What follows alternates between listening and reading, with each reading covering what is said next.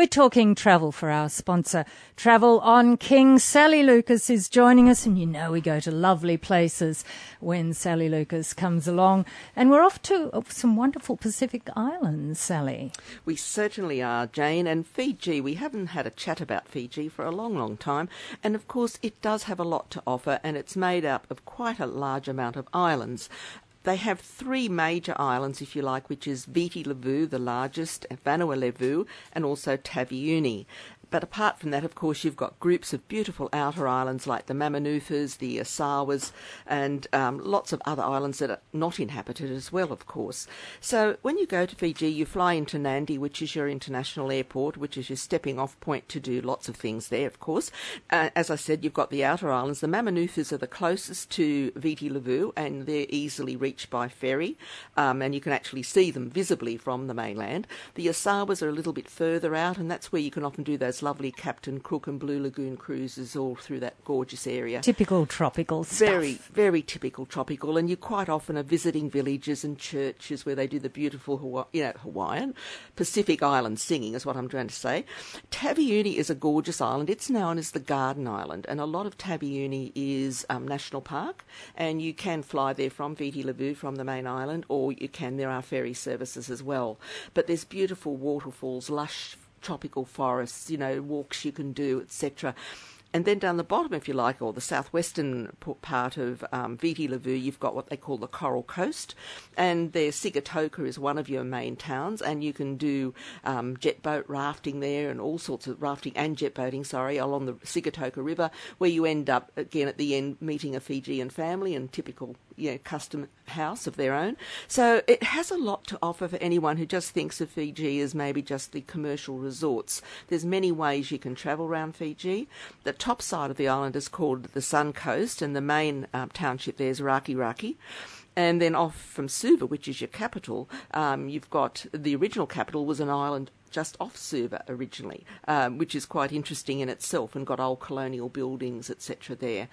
So, yes, you can do so much. And of course, the Fijians are so welcoming and so friendly. You know, everyone's got a warm bula to say hello.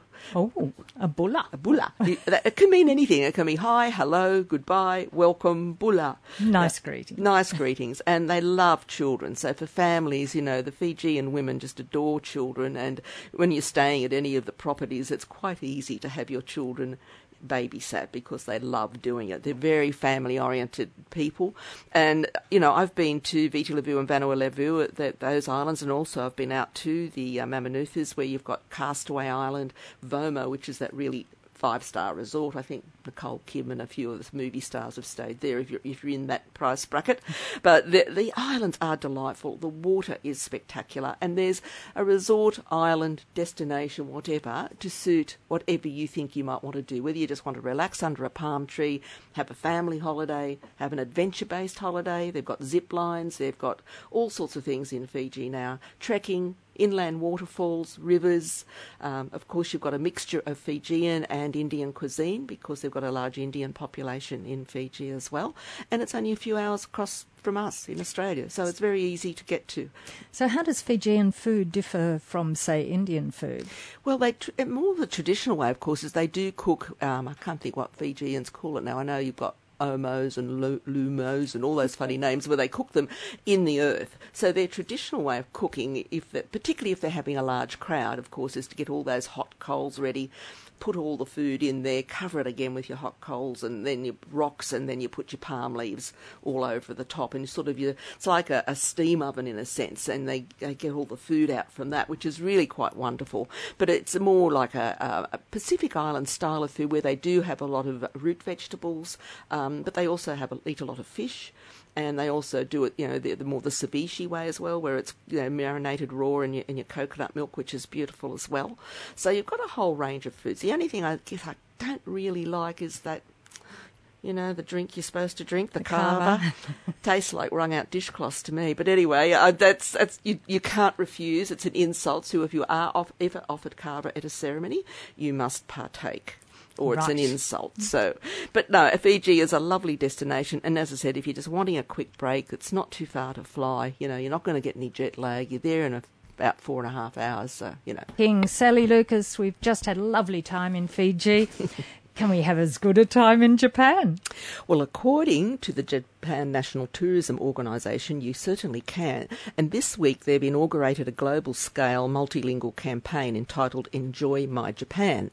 And it's, they're sort of trying to entice long haul travellers to visit Japan and explore the country beyond the well known popular attractions and immerse themselves more in the um, the real depths of Japanese nature and culture that exist off the beaten track.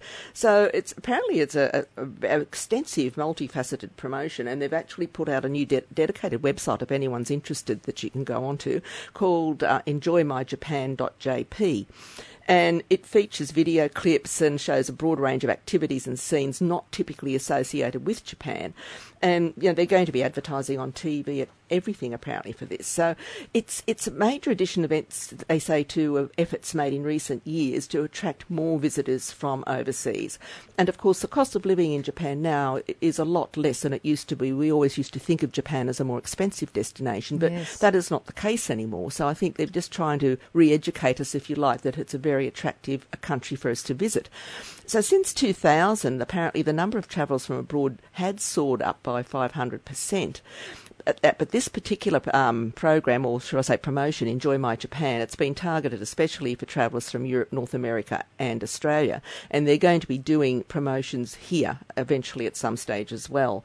Um, I think what they're trying to say is the cornerstone of the campaign is the message that, that Japan literally has something for everyone, um, and they want uh, um, visitors from abroad, sorry, um, not just to see the familiar iconic sites, but to really go into the countryside and immerse themselves more with, with people.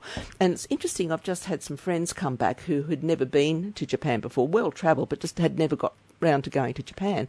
And they were staying a lot of the time in typical accommodation and so on. And they were just saying how welcoming the Japanese people were and how friendly and proud of their country and wanting to offer information about all these extra little things you could do in places. They were so impressed and had never been high on their bucket list, but they just come back and they just can't wait to go back again. And the same with another friend of mine who lives um, in Darwin actually. They go there to ski, but every time they go, they try and do, you know, something else as well.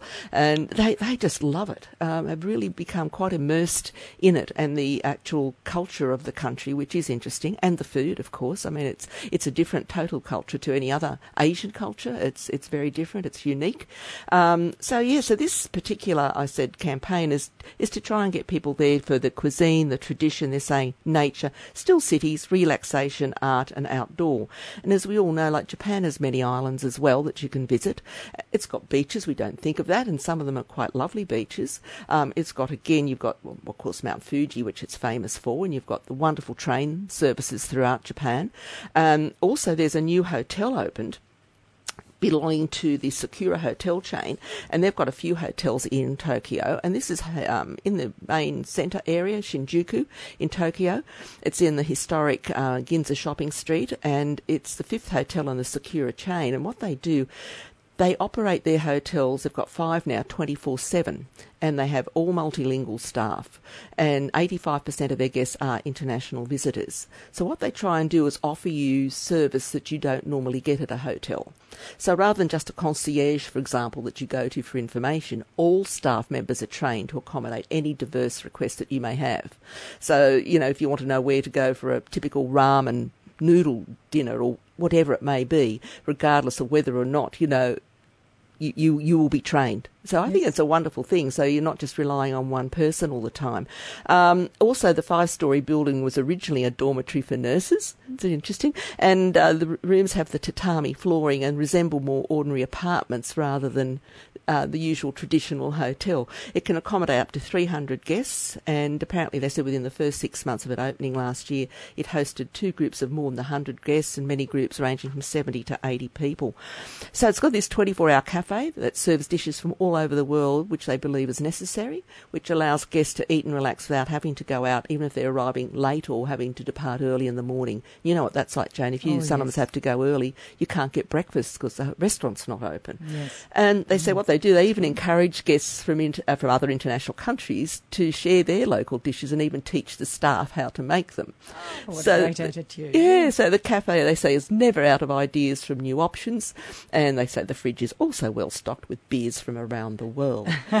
so very important, including Japan, from Japan. well, sure. that's right, and of course it is famous for skiing. A lot of Aussies go there now rather than the long trek to Europe or Canada or America because you know it's only a ten-hour flight. So it, and it's all in the t- same time zone, so you're not even going to get any jet lag. So.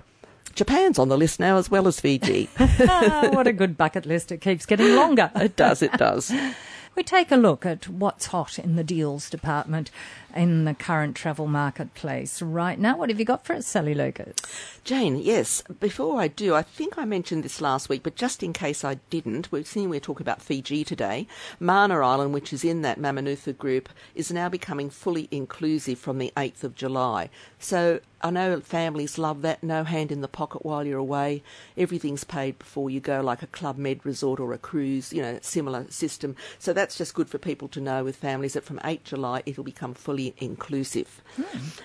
Norfolk Island, lovely little destination in Aussie, of course. Yes. They've just got a little three night package here that you can extend if you want, but it's starting from just around $700 for three nights accommodation, airfares, car hire, etc., and return airport transfers at the Crest Apartments. So that's a nice little one there for you. And that is um, from Sydney, it's sorry, seven fifty. From Brisbane, it's from seven hundred. Sorry, mm. so if you were up Brisbane way, of course you could do that.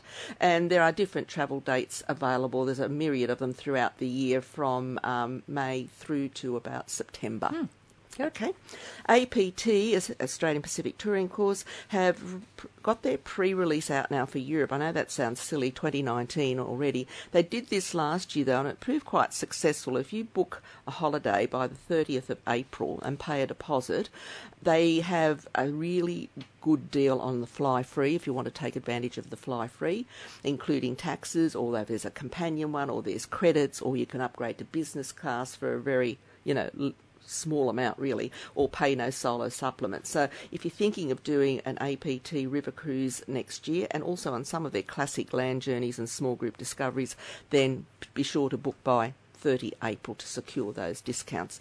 Um, Evergreen are also doing a lovely river cruise um, offer at the moment where you can upgrade and save up to $4,003 $4,300 rather per couple. Um, so they've reduced the price and given you an upgrade. So that's a really a great saving on a range of their 15 day river cruises. Air Tahiti Nui have got some lovely um, packages to Tahiti, seeing as we have been around the Pacific a bit today, and this offer ends on the 26th of February. Lovely accommodation packages at Moorea and the main island of Papeete, you always do have to have a night each end in Papeete, just the way the flights work and the connections out to the islands. So if it's a seven night package, there'll be two in Papeete, five on the island, etc. And they start from uh, just under $2,700 for your whole package, and that includes return air flights with Air Tahiti Nui.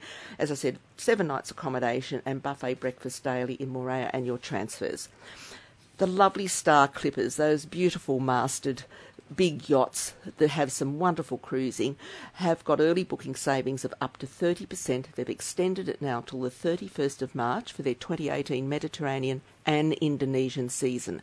So um, they've got an idyllic Thailand cruise departing in April, four sailings to choose from on that, with no single supplement and an $800 per person special air credit as well. And they've got lots of other savings of up to 30% too on their 20 November 2018 through to April 2019 Caribbean and Thailand rates as well. Um, Bentours have been operating for about 40 years. They're a wonderful operator into the Greenland, Iceland section of the world. Um, so to celebrate their 40 years, they're saying no single supplements now on a lot of their departures. So for the solo traveller, that's good to know. Very and that, good news. Yeah, that finishes 28 February. And something really interesting here, we've had Jane today. Um, a Russian expert beyond travel have put together a lovely little um, highlights of Russia um, journey, which is a small group tour, and it's including lots of lovely things, including first class hot, um, first class hotels, high speed rail travel, and much more. You're doing highlights like the Red Square down into the Moscow metro. The underground in Moscow, of course, is just oh, unbelievable. It's like a palace. You go inside the Kremlin the Armory Museum. You have two days in the Russian countryside doing some historic towns. Moscow Circus and folklore evening. Um, you do the high speed rail between Moscow and St. Petersburg. Uh, a canal cruise in St. Petersburg. The famous Fabergé Egg Museum. Catherine's Palace and the Amber Room. Peterhof Palace. Fountains and Gardens. Lunch with a local family. Vodka appreciation and tasting and much more. So that's a lot to take in. Booked by 28 Feb. They've only got four exclusive departures with limited numbers, and that's from under $3,700 per person. And you also get bonus Discover More travel vouchers that you can use towards other things while you're there, 250 per couple. So, Jane, there's always a lot out there in the marketplace as usual. And we've got something special this week. We mentioned last week we might have something new happening. Yes. So, we have a new great monthly prize for our listeners to win. Yes. So, if you're travelling from Newcastle via Sydney Airport on a holiday, whether overseas or domestic, we're offering you the chance to win overnight accommodation at the Mantra Airport, Sydney, return transfers, thanks to Newcastle Connections. So good on them. So just go to the 2NURFM homepage, and if you look on the homepage, you'll see a section down the bottom called Station News and Events. And underneath that, you'll see an icon for Travel on King Newcastle Connections Draw. Click on that and then submit your entry and a winner will be drawn on the last Friday of every month.